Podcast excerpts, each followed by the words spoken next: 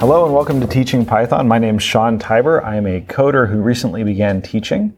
And my name is Kelly Schuster-Paredes, and I'm a teacher who recently began coding. Welcome to episode 27. This episode is called Automate the Boring Teaching Stuff, inspired by the, I guess now classic, Al Sweigart book, Automate the Boring Stuff, which so many people have used to learn Python for the first time. We're going to take a little bit of a detour this week away from the direct instruction and away from the teaching techniques. And we're going to talk about how we can use Python to automate some of the more tedious, repetitive tasks that come along with the job of teaching. Yeah, and it's a great topic. As teachers, we don't like to highlight all the negative and repetitive things that we have, but you know, it's something that it does come with our job, and I think Python can do a great job with helping it. We're going to talk through that. We've got some examples to share with you. We've got some techniques. We've got some things to look for in terms of identifying those things that could be automated. But before we start all of that, we're going to start at the same place we always do each week, which is one of my favorite places to start, and that's the win of the week. So something inside or outside of the classroom, something positive that's occurred that you want to share with everybody. Kelly, I'm making you go first, so please share. He's making me go first and trying to give me time to think about it. Yes, so I started teaching sixth grade this year for the first time, and so that's why I guess you were giving me a lot of time to do wins of the week. No, I'm just kidding. So these are 10-year-olds, and they're an interesting group, and they're a little bit different than seventh graders, but I have to say it was a great win today. We finished up the microbits. We've been working on TurtlePython and MicroPython with an introductory for the past 4 weeks.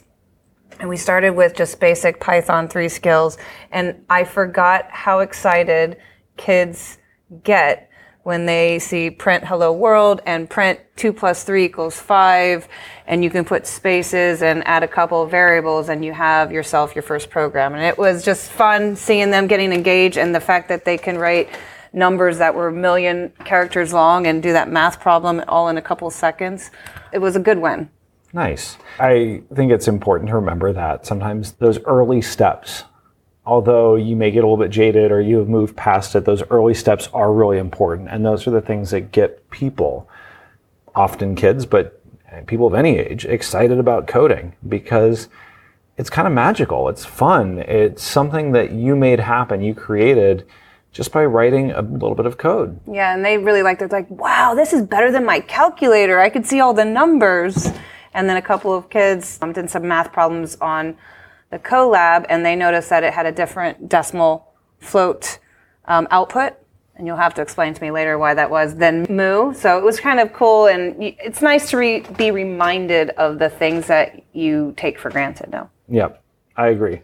And so for me, this week, I was teaching a subject that I've taught and actually learned many, many years ago. I started teaching my students about web development this week, coming off of a lot of data science, Google Colab, Jupyter notebooks, working with data structures, to just understand now the other really popular aspect of Python, which is to use it for web development. So along with web development comes a lot of other skill development like HTML and CSS and occasionally some JavaScript. So we were doing something very similar with my 7th and 8th grade classes this week and this morning, in fact, where we were writing Hello World but with HTML. And I was moving over it pretty quickly because my assumption was that, like, you know, kids have seen some HTML before, but we started all the way back at, like, what happens when you type in a URL into your browser and you hit enter? What's that sequence of back and forth that occurs between your computer and servers out on the internet to fulfill that request and series of requests? And what does some of that content look like? So I was trying to move fairly quickly, and I caught one of those moments where kids started saying, wow, I got Hello World to show up. Like, that's cool. And then we started putting pictures up there. I had a picture of 2 kittens fighting with lightsabers on the screen, and just for something silly and fun. And I forgot how empowering web development is, especially for students who have grown up their entire lives using the web, but never really needing to know how it works. Yeah, and there were a lot of free websites out there that actually made those web pages for them. With Google Sites, you don't really have to see any of the back code, or Wix, and a lot of our kids have grown up using that. So who needs to use HTML when you can go to those one pre-made site and they just make the web pages beautiful for them? Right. And so it's nice to look underneath the hood of something, right? And I use the example of like, look, if I have an ice cream shop and I have like pretty basic 5 pages and I can add some pictures to it and some styles and make it, you know, a brand site where people can come find my ice cream store and it can be found on Google and everything. Wix and Squarespace are beautiful for that. You don't need to know HTML to set up a site like that. But then I showed them, here's YouTube. If you want to make a site like YouTube where it's really more like an app and it's dynamically powered and every time you log in, it's personalized for you and what you're looking for. You can't really do that with Wix and Squarespace. You have to go further. You have to go deeper. And I said, and coincidentally, much of YouTube is written in Python. And that's a good thing for them to hear. They like to know why they're doing Python, I think. So that was my win, was, you know, hello world, but now in a new context, in a new place. And even though these students are now 4 weeks in to coding and it's their second year of text-based coding, hello world still has some power for them when it's a new area for them to explore. Yeah, that's good to remember. So I also wanted to mention just some news this week. 2 things I wanted to announce that are kind of relevant for educators. I don't know if they're necessarily announcements, but just to share them with you. First of all, our friends Julian and Bob over at PyBytes have released a new set of bytes for newbies, and they're pretty good. So I asked Bob and Julian if I could get a review code so I could take a look at them. So they hooked me up with a review code for their newbie bytes. And these are exactly what you kind of need for those first few steps into Python, where it takes you through the basics of working with strings and understanding different data types and how to, you know, use dictionaries or functions or anything like that. So these bytes are great in that challenge setup. So they're all set up as code challenges. You log in, you have to write some code that satisfies the challenge materials, and it runs some automated tests on it, tells you whether your challenge worked or it failed. Yes, I really like these. We worked with one student to test them out. She was one of those apprehensive coders, the quiet person that always sits in the back. And she got through 8 of them. So I think it's a testament to kind of what we're doing. She's like, these are easy. Hint, hint. No, I'm just kidding.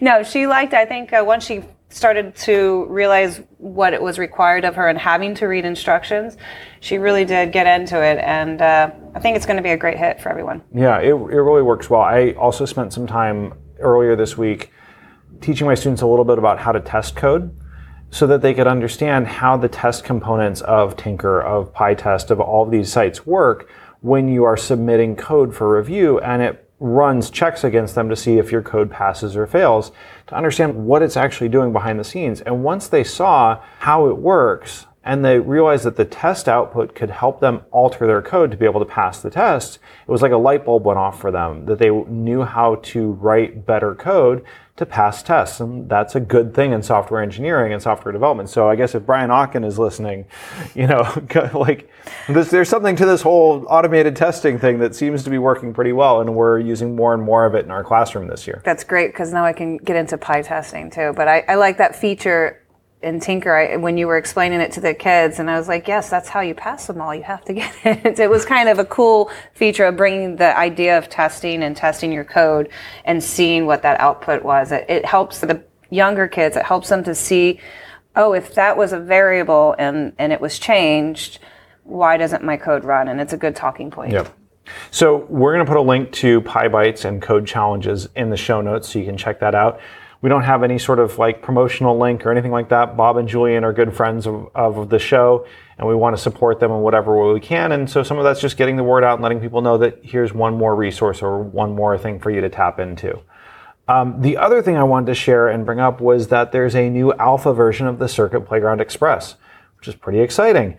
We use the Circuit Playground a lot. It's a board from Adafruit. It's about, 50 millimeters in diameter. It's pretty small. But what it does is it runs Python on hardware, and it has everything you need to be able to teach Python hardware to beginners in the code. So if you have a different board that doesn't have anything hooked up to it, it may be hard to see why it's so exciting. However, the Circuit Playground has lights, it has sensors, it has a little speaker and microphone, and there's all these little things you can do with it that's really great, and we've used them extensively in class. What's exciting is that Adafruit is releasing a Bluetooth-enabled version of the Circuit Playground, which now means that you can code it from many other platforms as well. So you can code a Circuit Playground from an iPad or from an Android device, or you can have your Circuit Playground board connect to a gateway and get on the internet. And now you're starting to do some IoT stuff. So this new addition of Bluetooth on the Circuit Playground, I think, is a really welcome addition, and it's a great next step for the platform. It looks like it is compatible with all of the other stuff that the Circuit Playground is compatible with, including the Cricut, including their proto board that looks pretty cool. So you can use this new Circuit Playground Bluefruit, they're calling it, with pretty much any of the stuff that we've already been using with the Circuit Playground. It's still got all the same alligator clip-friendly holes. It's still got a lot of the same sensors. It's just a really good next step in the right direction. Yes, and if you went to PyCon and got your Adafruit Circuit Playground Red, was it the red board? Yep. Now you have to go order your Bluefruit board, and now you can have, you know, maybe they'll have a green one and an orange one. And no, there is a green one. There's a 4-H model, right? So you got to complete the set. You got to get the whole array of colors. All the colors of the Circuit Playground rainbow. Absolutely. Let's switch gears a little bit. Now that we've got the news out of the way and the wins of the week, let's talk a little bit about the day-to-day drudgery of teaching. So Kelly, what are some of the things that you find yourself doing over and over and over again as a teacher that are necessary? You can't get away from them, and they're valuable because they need to be done, but maybe if there was a magic wand, you'd like to just have them done. So it's funny when you think about a teaching job. I guess people really assume that you just come in, talk to kids, you know, give a few tests, and then walk away and your job's done. But in all honesty, I think we work a lot more hours than, not more than a doctor maybe, but we work a lot of hours, and a lot of it is that repetitive aspect that we have to do on a daily basis.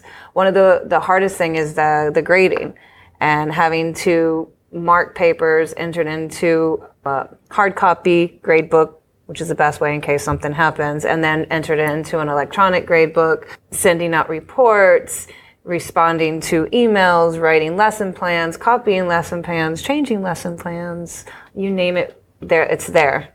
So yeah. There's a lot of repetitive things. And I know in our jobs, we have a lot more than just the normal teaching role. We also have ed tech responsibilities. We're the technologists for our middle school around how we integrate technology into the classroom. So there are things that come along with that. I know before I became a teacher, my impression was that the outside of school stuff was really mostly grading papers and reviewing homework and stuff like that. And that was the stuff that didn't really feel like it could be automated, but it was certainly tedious and repetitive at times. Yeah, and it's just in my role as well with dealing with book subscriptions and online subscriptions, just adding and making CSV lists at the beginning of the year, things that could be done or automated but have not been automated are half the battle. So I could probably take my workload of 4 weeks and compress it after I automate that information. Yeah, and I think the thing that I always thought about when it comes to automation is that automation is not there so that you work less. It's an opportunity to give you a choice to choose how you spend the rest of your time. So sometimes that choice is to work less. If you're working 60 hours a week and automation lets you work 45 or 42, that's a great win, and that's something that should be used, right? But the other thing is, to me at least, things that can be automated are not necessarily the things that are the highest value or the highest impact for me as a teacher to be working on. Mm-hmm. So if I can find a way to automate something and deliver the same result or even a better result in less time, that means that I can focus my energy and my attention on things that are more valuable to my students and to my school. Yeah. When I do subscriptions, at least, making the CSVs, that I tend to make human error. And if you can get rid of those silly mistakes, you're going to win time back. And I think every teacher needs more time. I think about the little things with using Tinker and trying to take their grade book, and you'll probably talk about this later, but taking their grade book and somehow transposing that grade and pushing it into our grade book, that would save me at least 30 minutes of class for each class period. And then you multiply that. Right, and then you reduce the a chance for error. Which I do a lot of at 5 o'clock in the morning. Oh, I'm sorry, did I give you a 0? That was supposed to be 100. Right. So automation lets us do two things. It really lets us reduce the opportunity for error, and it lets us speed up processes.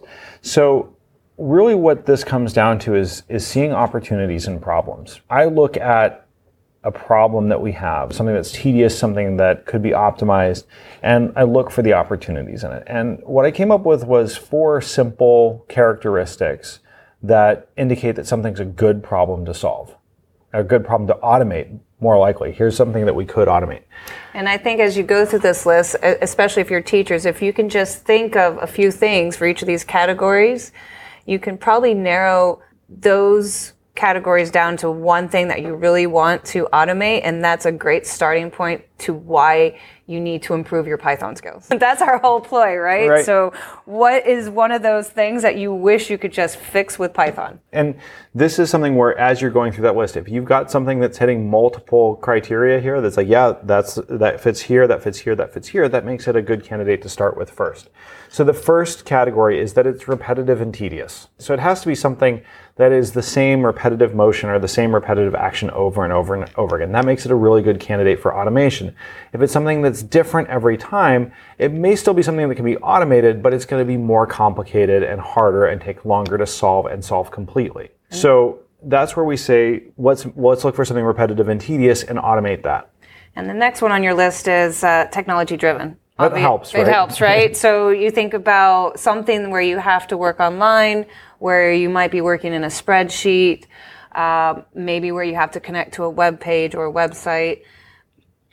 It has to have something formed in technology, or it could be put into technology in order to help you. To be clear, this is something that's a good problem to solve with Python. So if your job is digging holes in the middle of your school, it might be a good opportunity to automate it using a backhoe, but not with Python. So just to be clear, these are Python solvable problems. The next thing is it should be a necessary problem to solve. It's something you have to do. There are plenty of things that you could automate that are things you want to do, but if something is that you have to do and you have to do it well, it makes it a slightly better candidate, because if you don't have to do it, your other choice is just not to do it. Right? So if you're trying to save time or reduce error, make sure it's something that has to be done as a good opportunity, as it makes it a better choice. And number 4, this is a great one for everyone that's starting to code. It needs to be within your reach of coding technology skills, or at least with some potential for your growth. And I take this one to heart, because I've been saying that I want to make this database for students and for their assessments, but right now all I really can do is manipulate dictionaries decently. Right. And so there is some growth there, and I know one day I will get the product that I want, but it's not there yet. So Right. Make sure you know where your level is, and if you want something automated quickly, but you don't know how to do it, just be comfortable with the fact that it's not going to get done right away. Right. Or find a partner who can help you. Absolutely.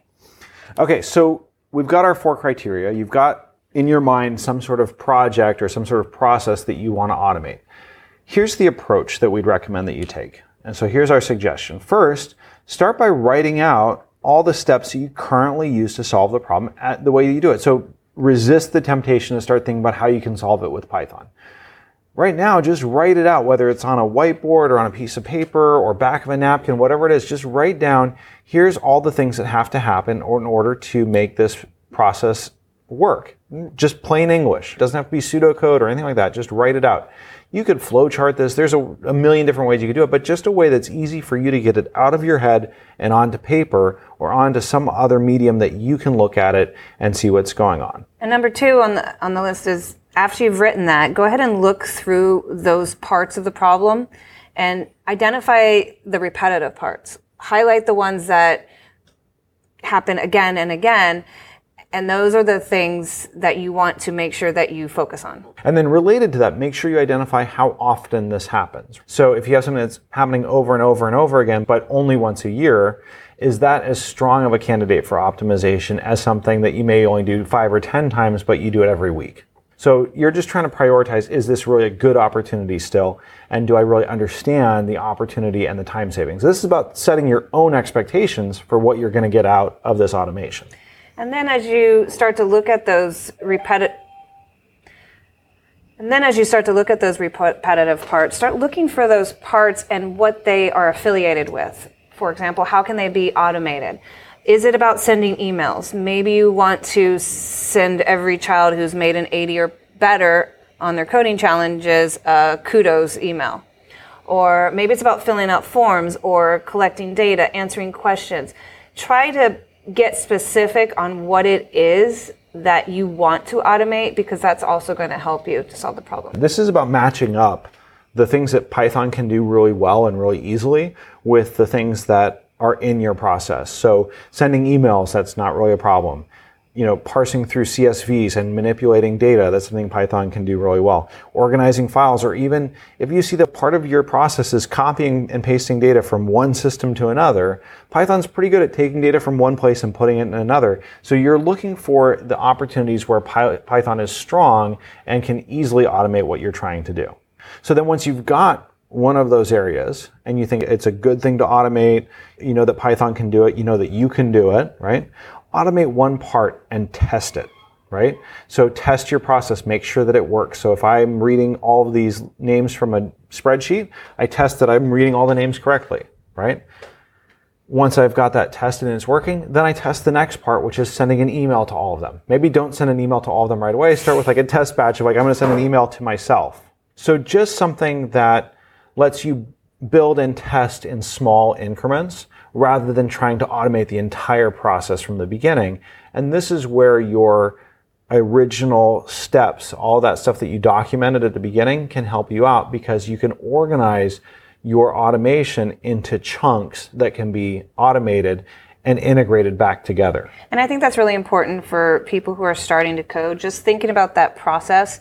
If it's something as simple as generating an email from a list, as a newbie, that's a little bit frightening. We just like, oh, well, how do I get it to talk to my Gmail? Then I have to log in. You start getting a little bit overwhelmed. Well, maybe it is just that step from copying a list of names from a CSV and putting them out as an email address. So take a step, test it out, and once you get past that first hurdle, it doesn't seem so daunting. So you just repeat that process for each step along the way, and there's a point where you stop when you start to see diminishing returns on your time investment. So when you start to see that you're not saving as much time in automating it as you are putting into the process of automation, that's a good point to stop. Once you've got all these things automated and working together, you can release it in phases. You can start using it as it's ready and just keep adding to it piece by piece, because you still have your big master plan of here's all the parts that I'm going to automate. And then finally, maybe you stop for a while because you've done all you can do with the process that you have and your knowledge and skills that you have. Come back when you know more. So it's always good to revisit some of those automation practices after a few months or a year, once you've grown your knowledge of Python and your skills, to be able to come back and look at it with a fresh set of eyes and say, oh wait, I could do this part better. Or I know how to do this part now that I didn't before. I've got a good way of automating that. I'm going to make this part automated. So it's always a good idea to come back to something you've automated in the past. One, to make sure it's still working, but two, to see if there are any new opportunities to apply what you've learned since then to make it better. So what better way to see how these steps actually work in action, I guess, is to hear about what you've done for our iPad setup at the school. We deploy how many iPads to our campuses? Right now, over 1,400. 1,400. And before you took on this job, one of our colleagues who moved on to a different country. Not because of this, just to be clear. Well, I don't know after seeing what that was. She used to do a lot of this with spreadsheets and forms, and it was well organized, but I couldn't imagine doing this at the level that she was doing that. You came in and you automated some of these practices with Python and Google Cloud Platform and our Jamf. That's right. So we're going to walk through a little bit about what you saw as the steps of the problem that you had to do. So this all started back in, I guess, April or May. When our boss was looking for someone to take over this project as our colleague was moving on to a new role. And I didn't really want to volunteer for more work, but one of the things that I was excited when I saw this project was how manual everything was and how repetitive everything was. And I'll give you an example of this. We have a server system called Jamf, which works with Apple's best practices, their APIs, their systems for communicating with devices and managing devices at a large scale to let us manage our 1,400 iPads at the school. And it's used in many other places, not just in education, but around the world to manage fleets of iPads and iPhones and all sorts of devices. You can even use it for MacBooks, which is kind of cool.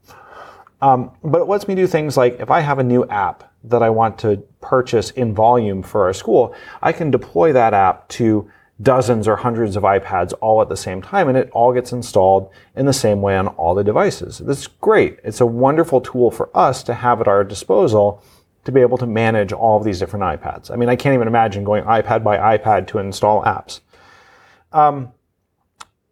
But what was happening was that there were some things that just didn't make sense to me as a former IT guy, as a technologist, was that it was very tedious for us to enroll new iPads into the system. Every time we got a new iPad, we'd have to go through this series of steps to add it to our server and to give it a name and to get it on our Wi-Fi and to make all of these things happen along the way. And I thought, there's got to be a better way to do this. There's got to be a way to automate it.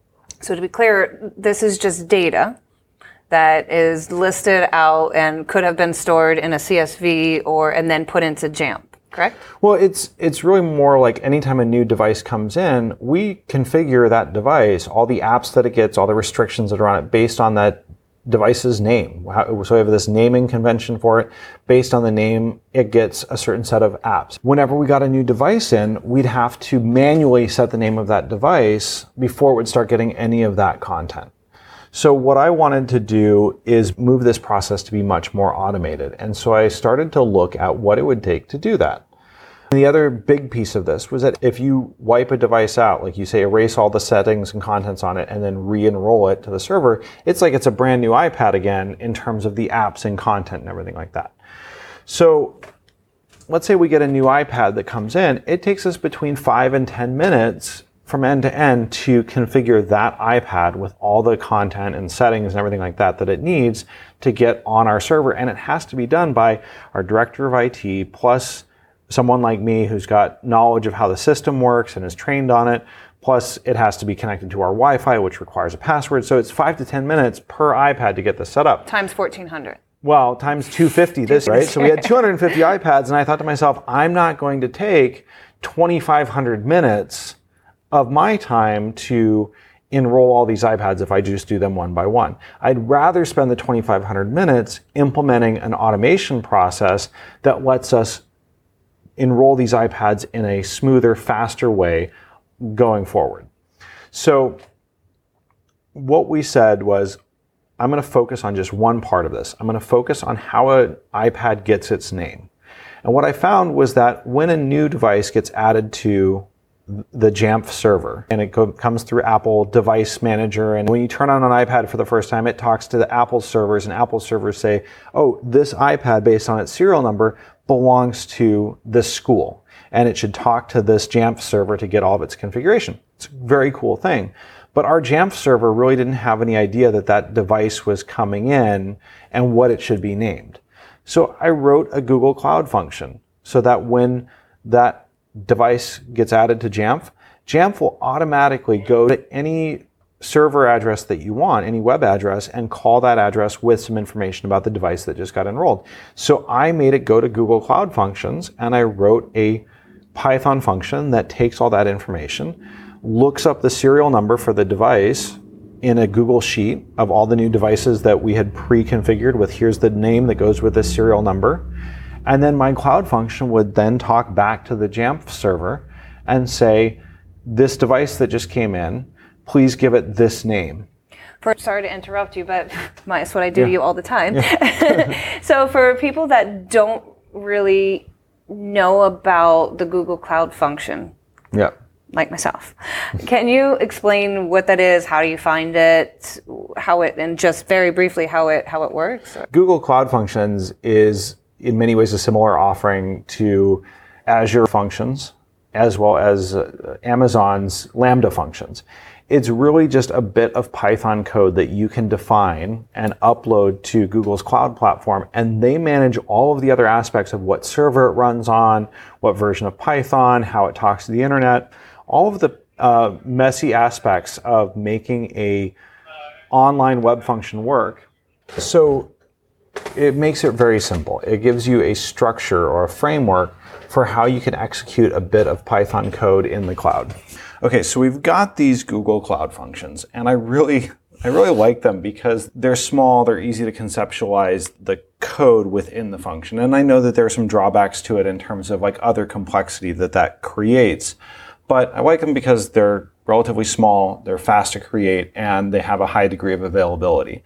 And when we're working at a school, sometimes we don't always have the best IT infrastructure or the best servers that are just available to be able to develop on. So sometimes it's easier to go to a cloud solution, especially like Google Cloud or Azure Web Functions or AWS Lambda, because they give you a certain number of cloud functions for free. And as a newbie, a person just starting into coding, what's the learning curve on these cloud functions? Depends on the function. So if you're doing something that can be self-contained within the function, something that's calculated, like depending on what day it is, I return a different result. If all of your code is contained within the cloud function, it's pretty easy, right? What it does is it lets you create this like web address that you can go to and get code back from it. Like you can call the function over the web, it returns a result to you. Now, of course, because we're talking to other servers and because we're connecting to Google Sheets, it gets a little bit more complicated. But at its core, it's not that much harder than writing a Python function that lives on your computer and has to call Google Sheets or talk to the Jamf server or whatever. You can kind of move that code from your local computer into the cloud. Okay, so it's a little bit beyond the scope of what we want to talk about here. Just suffice it to say that this is one approach that you can take that can move your code from being on your own computer to someplace in the cloud where you can get to it from other places. But regardless of the implementation, the cool part about this is that automation step, that part that makes it easily connected from your iPad management server to this cloud function, and then the cloud function does some work on it. So in this case, what it does is it sets the name, it verifies a few things, it also keeps a cache of all the devices so that if I re-enroll a device and it comes up with that new iPad generic name, it knows what it used to be named and will rename it to be the new name. So that's pretty cool. But then in addition to that, I get some of these other side bonuses. Now that I have a cache of all the devices that are on the server, or I have this Pythonic way of talking to the iPad server, I can do data science type stuff on there where I can look at all the iPads we have. I can start to predict like which iPads are going to start failing based on how they've, failed out in the past. So it gives you some extra added features by just, starting to write code that talks to the server. It's pretty cool. And it's these steps, this data that's coming back, it's allowing you to identify the repetitive parts already. So you had a repetitive issue, and then now it's highlighting other repetitive issues that you can solve for. So if I can write instructions in a Google Doc that would tell you how to rename a device in our server to say, take this device and change the name to this, and here are the rules for it and everything. If I can write that kind of prescriptive document for you, mm-hmm. Why not just write that in Python and have Python do those steps instead of you? I mean, because you're pretty fast, Kelly. but not that fast. Google Cloud's pretty fast, and you have certain working hours that we can't get around. Like, I can't call you at 2 o'clock in the morning and say, hey, rename this device for me. But I can make Google Cloud do that. Exactly. So all that being said, it doesn't really matter the implementation steps, okay? It's this idea of taking something that's repetitive, finding a way to automate it reliably, test it to make sure that it works correctly and that you can verify the results. But the important thing is the results. What time has this actually saved for us? What has this enabled for us as a school that we didn't have before?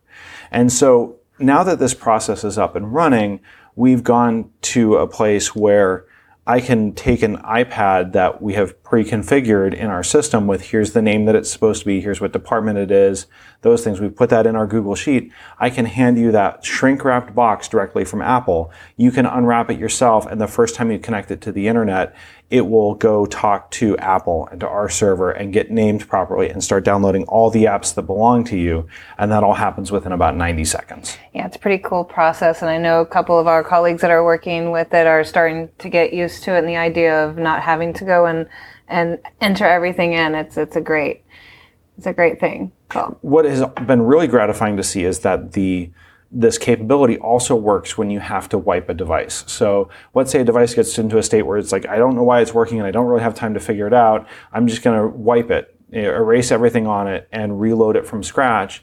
It will again pick up the name that it used to have and start downloading all its apps again. So our colleagues, ourselves included, whenever we start to run into an issue, instead of spending days or hours trying to figure out what's wrong with this iPad, we just wipe it and reload it, and now we're starting with a fresh device. So it clears out all student photos or songs or recordings that they made. It lets us keep our devices in a more fresh and ready state for our students. Okay, I'm going to put you on the spot. Okay.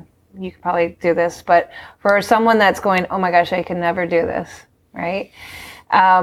Can you name some of the few Python functions or simple of the lines that some of us newbies will go, oh yeah, we know that word. Is there some things and they're like, just to give everyone else there out there who's kind of like me, who's kind of going, yeah, I can never get this. Just to reassure us that there are the same applications that we've been learning are in your code. Yeah, I mean, really when it comes down to it, it's just a series of instructions. So I'm still using things like if statements, else statements. If the name is one of these, or it's in my list of devices, then do this function. So we're still talking about the same basic control structures.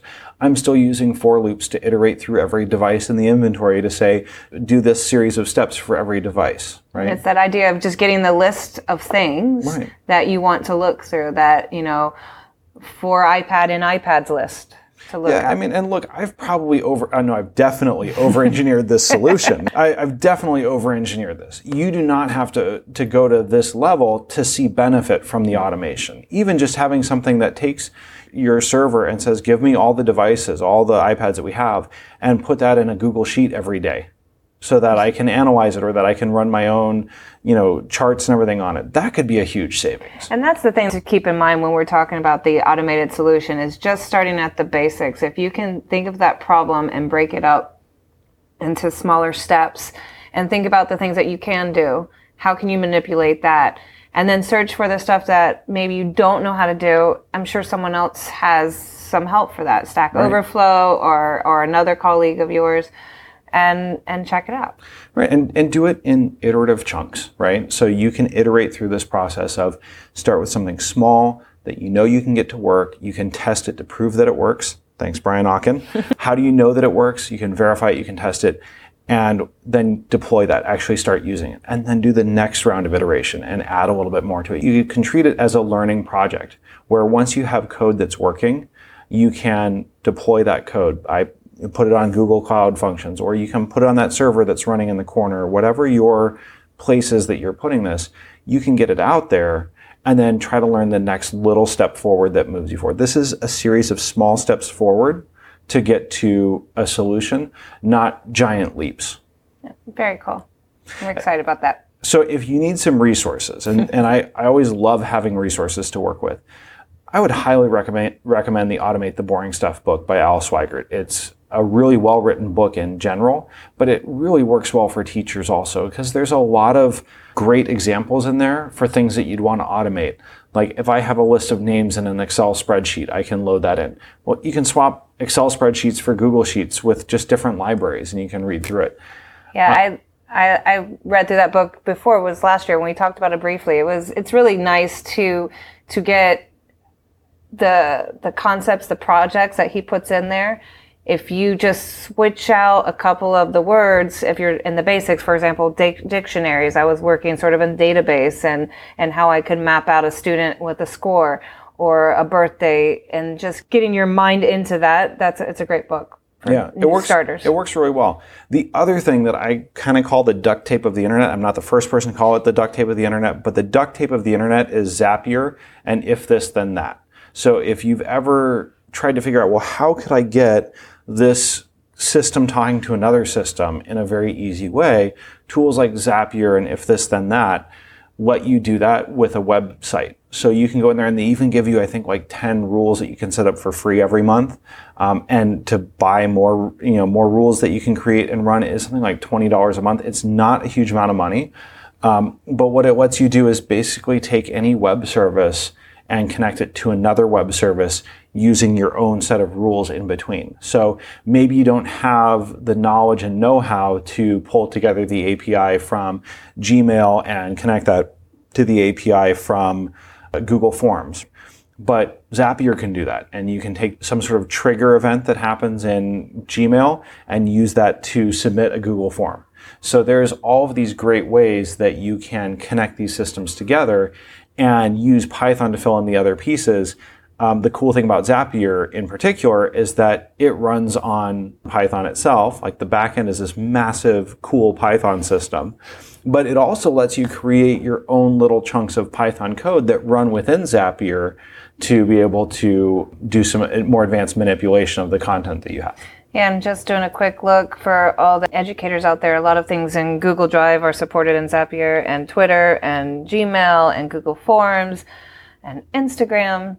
Yeah, it's really cool. I used it in my past life for digital marketing, and it was great just to organize and automate things. I've got a Zap that if I have a new contact that gets created, it puts it into other systems for me so that I can easily get to it, just so that I'm not copying and pasting. So it kind of automates the boring stuff for web applications, things that are available online. Very cool. Good finds. Yeah, it's this is one example of how to automate something, and I hope the tips that we've given here are useful, and I hope that you can find ways to apply it. These should be pretty simple, basic approaches that may end up with complex solutions or highly engineered solutions, but you have to start somewhere. You have to start with one small idea, one small opportunity, automate that, and then automate the next thing and build onto it. Yeah, and I'm still looking for someone out there in their listener world who's going to automate my database uploads for me. So if you've got a solution. Well, you already told me you didn't want my help, so. Well, you know, we're gonna check for listeners first to see what they have. But how do we get all those darn students and all their class schedules into all these different types of CSVs? I'm sure we can figure that out together for next year. Yep, we'll get there. And that's the thing. Don't beat yourself up over the things you haven't done yet. Just give yourself a chance to try something and learn from it and use these as ways to build your own skills and growth by just saving yourself a little bit of time. So it's a double win. Cool. Yeah. So I think that's kind of the end of our topic. Kelly, how can people reach us if they want to get in touch with us or suggest topics that they want to automate and need help with? Well, like always, you can send us a direct message at teachingpython, or you can tweet to us. Yeah. We're also on the web at teachingpython.fm. Or you can contact us personally at Kelly Paredes on Twitter. And at SM Tiber on Twitter. We also accept pictures of cats, soldering guides, any sort of memes about Python, jokes, success stories, photos of students winning at things, pretty much anything that furthers our love of teaching and of coding and helping students be successful. We're Teaching Python. This is Kelly. And this is Sean. Signing off.